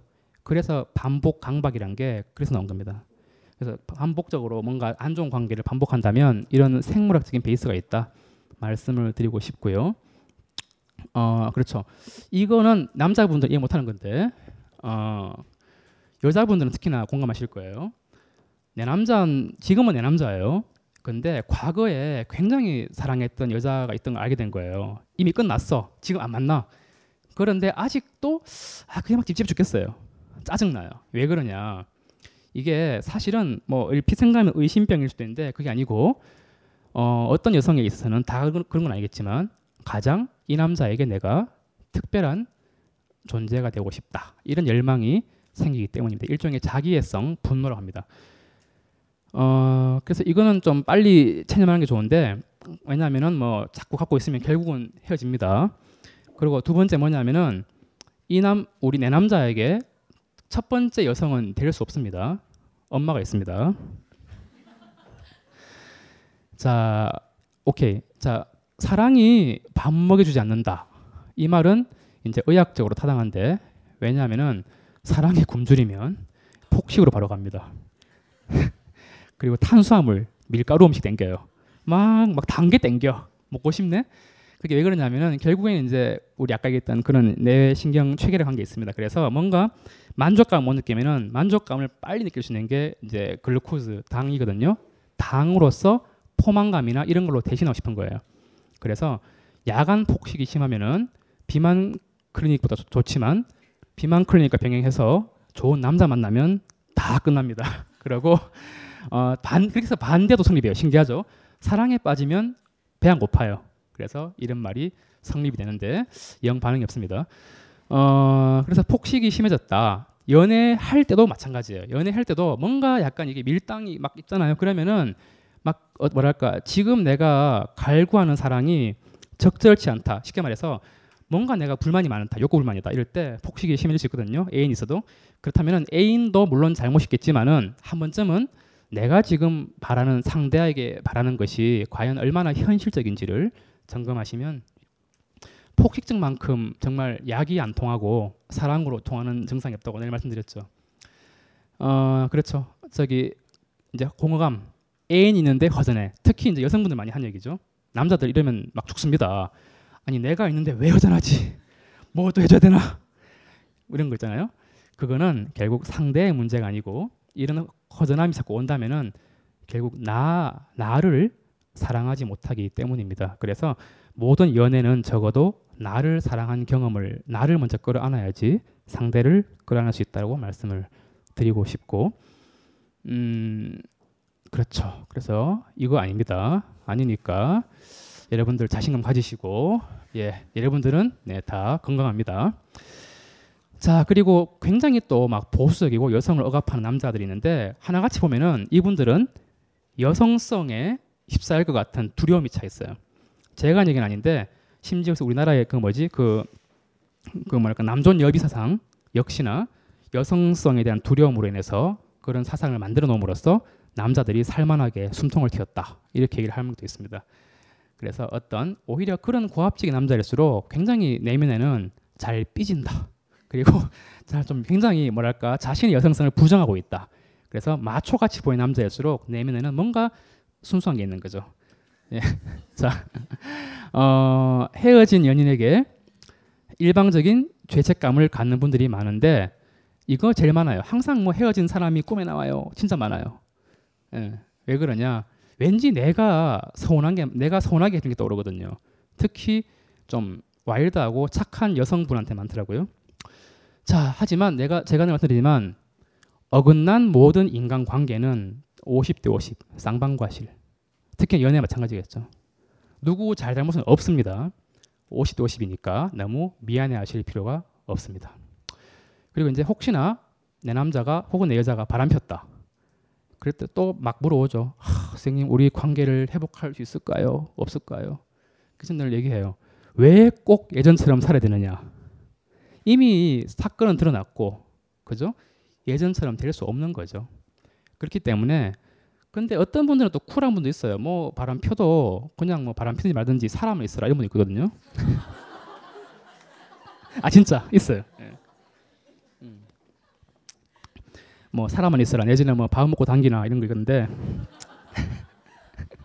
참고로 제 부인 아닙니다. 자 어쨌든 간에 그 그렇죠. 그래서 결국은 너무 막 외도에 막 확 이렇게 화들짝 놀라는 분들은 두 가지가 있는데 첫 번째 얘기했었죠 많이 얘기했지만 첫 번째는 본인의 바람기가 이제 억압이 안 될 때 이제 상대방을 전가하는 거고 근데 이런 거는 남자분들이 많고 여, 성분들은 희생 너무 많은 희생을 하시는 분 많더라고요 남자분들한테 그러니까 희생을 했던 과거가 꼭 있습니다 그러니까 외도로 인해서 트라우마가 있는 분들 보면은 정말 자기 살 거 다 살면서 트라우마를 받는 분 제가 거의 못 봤어요 하나같이 내 남자가 생긴 후에 막 이 남자도 막 다 해줘. 뭘 뭐를 오 미안하다. 아, 그 표현 안 쓰려고요. 네. 어, 몰빵 대신에 몰입을 하겠습니다. 너무 많은 거를 이제 이제 올인, 그렇지 올인, 어, 올인했는데 미워요. 자. 그랬는데 어, 결국엔 허사다 이런 거예요. 그래서 여러분들 너무 내가 많은 걸 희생으로 아까 똑같은 얘기예요. 병적 봉사랑 비슷해요. 일맥상통해요. 내가 많은 걸 이 남자에게 희생한다고 해서 혹은 이 여자한테 희생한다고 해서 많은 걸 기대하지 마십시오. 오히려 그럴 때일수록 각자 제가 말씀드렸죠. 여유 뭐지? 연애는 오롯이 내 혼자 있을 수 있을 때 하는 게 연애라고. 그래서 내가 먼저 있어야 되고요. 그러면서 나에게서 나오는 여유로 상대방을 사랑하는 겁니다. 끌어안는 거죠. 그 양반, 그 상대, 내 상, 나의 상대방의 삶의 스타일을 그대로 인정하는 것이 저는 연애 알파요 오메가라 생각합니다. 네. 그래서 만약에 이걸로 너무 심하게 앓는다면은 오히려 잘 됐다. 오히려 뭐지? 물론 뭐 잘된 건 아니지만 뭐랄까 뭐라 좀 다시 해보자. 어? 빨리 환타지를 깨고 조금 더 각자의 삶에 더 충실하고 각자를 더 성장할 수 있기로 하자. 그리고 정 꼴보기 싫으면 헤어지자. 이렇게 말씀드립니다. 자 시간 지났기 때문에 또 다음 챕터 갑니다. 어, 그렇죠. 어, 이런 거 보고 넘어갈게요. 남자는 힘의 한계를 들킬까봐 허세를 떨고 여자는 제 눈의 결점이 남자에게 들킬까봐 잠수를 탄다. 그래서 어, 불안은 허세와 잠수의 공통점이다. 죄송합니다. 자, 어, 등등. 여자분들이 구속해 달라는 말은 절대로 집착해 달라는 말 아닙니다. 우리 요새 개콘에 나오는 거 있잖아요. 보통 남자, 그죠? 어, 뭐 자꾸 막 술 먹이고 막 데리고 가고 막 잘라 그러고 아닙니다. 구속해 달라는 말은 관심 가지달라는 말입니다. 요거는 여자분들은 당연한 건데 남자분들은 모릅니다. 그래서 말씀드린 겁니다. 오케이 그렇죠. 연인은 제가 옛날에 트위터에 남긴 글이죠. 그 상대방에게 필요한 존재라고 느끼게 해준 사람도 좋지만 가장 좋은 연인은 나를 나답게 만들어준 사람. 결국 그러려면은 상대방의 라이프 스타일을 있는 그대로 존중하는 거겠죠. 자꾸 이제 연인이니까 내 방식대로 따라 이러면 곤란합니다. 그래서 그리고 한 번은 위기를 겪어봐야 됩니다. 왜냐하면 그래, 그래야지 내가 진정 진짜 사랑하는 것이 상대라는 우주인지 아니면 그저 관계라는 알량한 향수인지를 구분할 수 있기 때문입니다. 어, 작별은 크게 두 가지가 있는데 이렇습니다. 졸 괘씸하거나 라 비참하거나. 그래서 연애 삼적 어, 수미상관법인의 비참함, 옹졸함, 초라함 꼭 구분해야 됩니다. 그거를 조금만 표현하면 됩니다. 너무 비참하다, 너무 초라하다, 내가 그런 거. 자, 그래서 이제 성공으로 갑니다. 자, 여러분들 다 성공을 원하시죠? 뭐 우리나라 이건 좀 물어볼게요. 자, 어떤 사람 되려면 꼭 직업을 얘기합니다. 제가 그냥 말씀드리죠. 그래서 사람들이 꿈이 다 비슷한 이유는 우리가 우리도 모른 채 대형 출판사나 방송사에서 샘플을 주죠. 거기서 이제 남들 보기 좋은 걸로 골라 잡는 거죠. 근데 문제는 우리가 후회를 안 해요. 왜? 시간 지나면서 우리가 마치 우리가 스스로 만든 꿈으로 착각을 하기 때문입니다. 결국은 우리가 어떤 꿈을 꾸느냐, 뭐가 될래는 꼭 직업이 아님에도 불구하고 마치 퓨처가 내일인 양, 내 일인 양 이렇게 나오는 책도 있습니다. 자, 그래서 저는 어떤 사람이 제일 강하냐? 결국은 삶의 좌우명이 없는 사람이 강하다라고 말씀을 드리고 싶어요.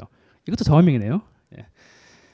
자, 뭐랄까요? 이런 것도 있습니다. 저기 우리가 결국은 우리가 통속적인 성공이라는 게 있고요. 그 실제 어떤 우리의 인생에서 참 만족을 느끼는 거. 제가 이게 왜 하냐면은 이게 무슨 구른점 얘기 같았지만 만약에 정말 통속적인 성공을 했는 사람이 행복으로 이어진다면 저한테 오실 일이 별로 없겠죠. 근데 경제적인 여건과 무관하게 저한테 많이 오시더라고요. 오히려 더 많이 가지고 더 많이 정말 뭐 외모나 뭐 가진 돈이나 누가 봐도 뭐 전혀 부를 거 없는 사람인데 많이 오십니다.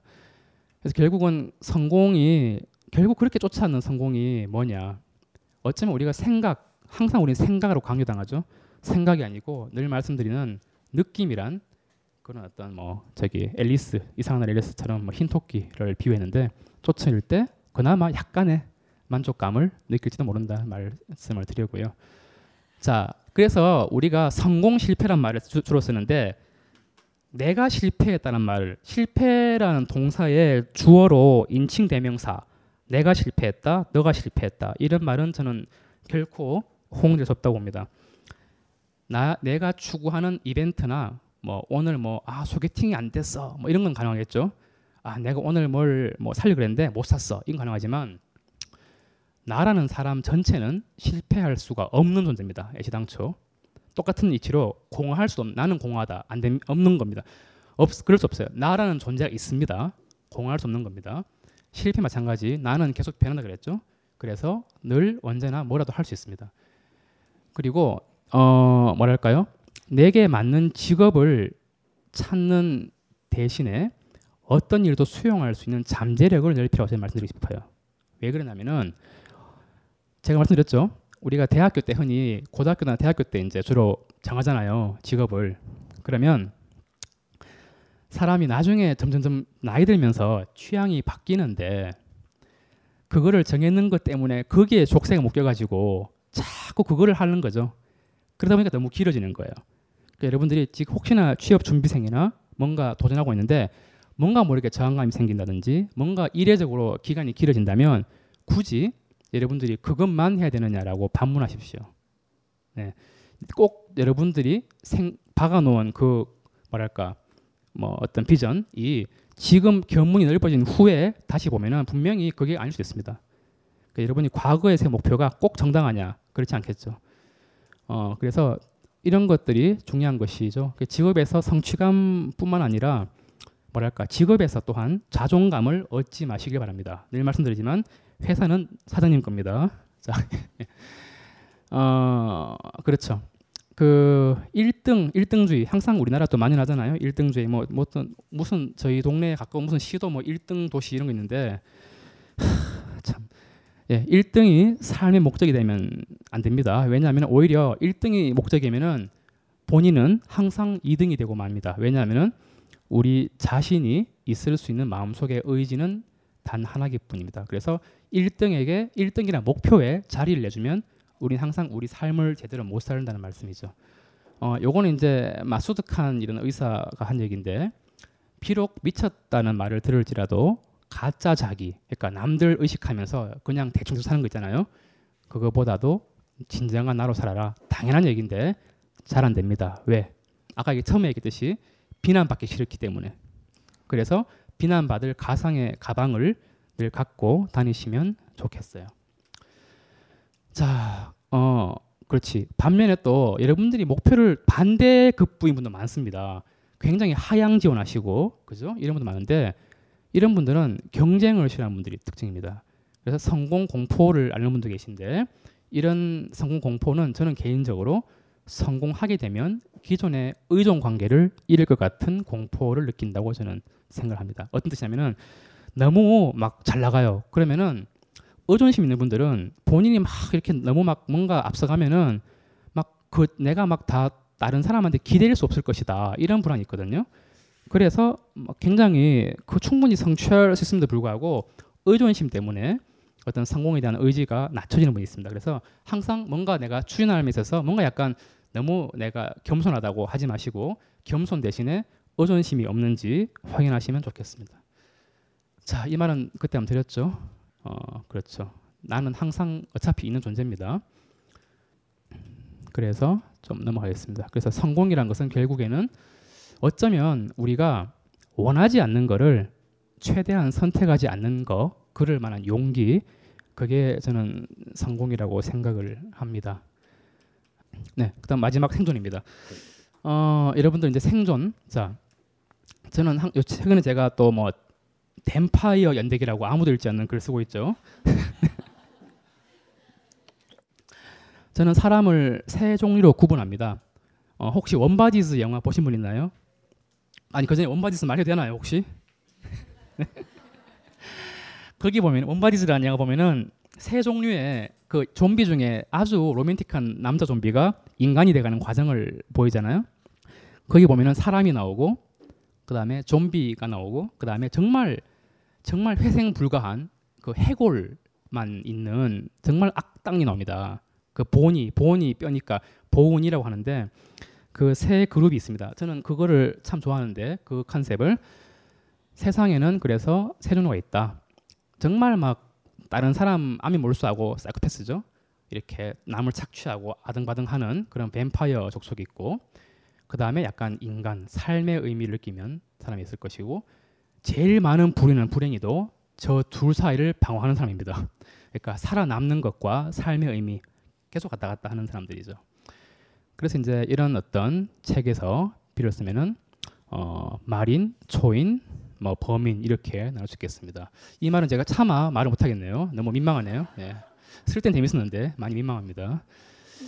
어 근데 초인이 되면은 많은 돈을 별로 안 모으려고 하고 그죠? 세상에 미련 있기 때문에 결혼도 안 하고 감수 분열하고 그러니까 세상이 어, 범인과 말인으로 또 차버려서 자꾸 돌고 도는데 중요한 거는 신기한 것은 한 한두 사람이라도 그 퍼센테지상 초인이 존재를 한다면 그 사람이 굉장히 많은 뭐랄까 일반 대부분의 좀비 웜바디즈 영화처럼 대부분의 좀비들을 사람으로 구원하죠.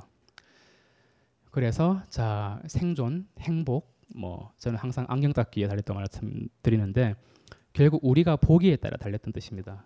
그리고 어 뭐랄까 생존을 생존을 꿈꾸는 자와 삶을 사는 자로 나눠봤을 때 이문법적으로 생존하는 자는 위험 항상 위험하냐 안 하냐 안전한 안 하냐. 여러분들 어머님 아버님 특히나 그죠? 보수적인 분들. 차 조심해라 뭐 조심해라 뭐 조심해라. 집에서 못 나갑니다. 그죠 위험이 어떤 가치를 변질시키지만 삶을 사는 삶의 의미를 아는 분들은 가치가 위험을 초월하는 거죠. 여러분들 아까 처음에 얘기했듯이 생책이 날 것을 두려워하지 마시길 바랍니다. 그래서 항상 저는 오늘도 무사히보다 오늘도 나답게란 말을 저는 늘 떠올리면서 살고 어, 혹시나 내일 깨서 일어났을 때 살아 있으면은 살아주는 겁니다. 이왕 살 거면 예 멋있게 사는 거죠. 예. 어 그렇죠. 요새 뭐 하도 뭐 애니메이션 많이 나오니까 이런 거죠. 결국 우리가 아까 그 딜레마, 사회 딜레마. 사이코패스 CEO가 있는 회사인데 내가 직원이에요. 아 짜증나요. 그만둬야 말아야 돼. 이상한 딜레마죠. 내가 그 썩은 돈 받아야 되나? 그죠? 결국은 우리가 거기서 그 결국은 어느 정도는 그들의 탈을 쓸 필요가 있습니다. 그래서 거인과 싸우려면 거인이 돼야 되고 이것은 진격의 거인 되겠습니다. 그리고 매트릭스를 부수려면 매트릭스로 들어가서 네오가 스미스가 되면서 모든 스미스가 다 파괴가 되죠. 최근에 제가 어떤 종편에 나갔더니 어떤 분이 저보고 쌤 실망했어요. 다 이런 게 있습니다. 아 진짜입니다. 아, 못 믿네. 자, 네. 한 번 나갔는데 너무 역겨워서 못 나가겠어요. 네. 자, 어쨌든 생존과 건강은 다르다 말씀드리고 싶고, 어 그렇죠. 아까 얘기했듯이 모순입니다. 잣대, 잣대를 붙이기 시작하면은 결국은 오히려 잠식되기 때문에 조심해야 되고, 어 이런 것 말씀을 좀 드리고 싶어요. 어 뭐 여러 가지 있는데. 자, 이제 뭐 다 돼갑니다. 그래서 이제 우리 마음이 성장한다는 거는 뭐랄까요? 결국은 뭐 죽음을 목전에 두고서야 삶의 의미가 그래서 서점 가시면 왜 뭐 뭐 만 명의 뭐 죽 인종을 목격한 분의 책 이런 거 있잖아요, 그죠? 그런 거 있는데 그게 저는 참 좋은데 뭐랄까 살아 있음을 완성하는 거는 다름 아닌 뭐랄까 이 죽음 소멸입니다. 웜바디스 나가겠죠? 웜바디스는 끝에 말이 되나요? 결과 결론? 끝에 좀비가 사람이 되면서 정말 기뻐해요. 딱 했, 뭐야 원래 좀비는 피를 안 흘리잖아요. 근데 이 주인공이 이제 총 맞았는데 피가 막 나서 막 죽으려는 거예요. 그래서 보면서 와 피난다 이러면서 막 정말 좋아하는데 그게 뭐냐면 여러분 결국은 활력을 우리가 살아있다는 느낌을 완성시키는 것은 결국은 죽음입니다. 서로 맞닿아 있습니다. 그래서 소멸을 우리가 늘 떠올리시는 것이 역설적이지만 건강한 삶을 살 수 있습니다. 그래서 결국은 또 다른 측면에서 본다면 이런 이건 어떤 인터넷 사진이 있었어요. 아기가 자기 사진 그림 뭐야 그림자 보고 막 놀라는 게 있거든요. 계속 안 가, 계속 따라와. 그런데 그렇죠. 그래서 우리 내면에 항상 어떤 감정 얘기인데 결국 나를 따라다니는 어떤 그림자, 뭐 그것이 아마 귀신으로 나타날 수 있고 뭘 수도 있지만 결국 내가 혐오했던 것이 그것 또한 나다. 그래서 그거를 끌어안을 때부터 이런 성장들이 일어난다. 그 대표적인 것이 이제 소멸에 관한 얘기죠. 소멸에 얽힌 감정이나 뭐 트라우마 되겠죠. 모든 것을 끌어안는 사람이 성장하는 겁니다. 자, 어, 뭐 옳은 정도로 좀 말씀을 드리고, 예, 그렇죠. 그 백신의 궁극적인 운명이 바이러스랑 똑같아요. 실제로 그렇습니다. 의학적으로 백신이 뭐냐면 바이러스랑 비슷하게 만드는 거거든요. 우리 몸에 들어와서 항체를 형성하고 자기는 죽습니다. 그 항체에 맞아 죽습니다. 우리 몸을 지키려고 들어왔는데 죽어버립니다. 그래서 영웅도 역시 만신창이가 되는 것이 이 세상 불공평이 아니고 당연한 겁니다. 그래서 대가 없는 변화는 없다라고 말씀을 드리고 싶습니다. 자, 그런 정도로 드리고 뭐 말씀 많은데 이상으로 마치겠습니다. 예.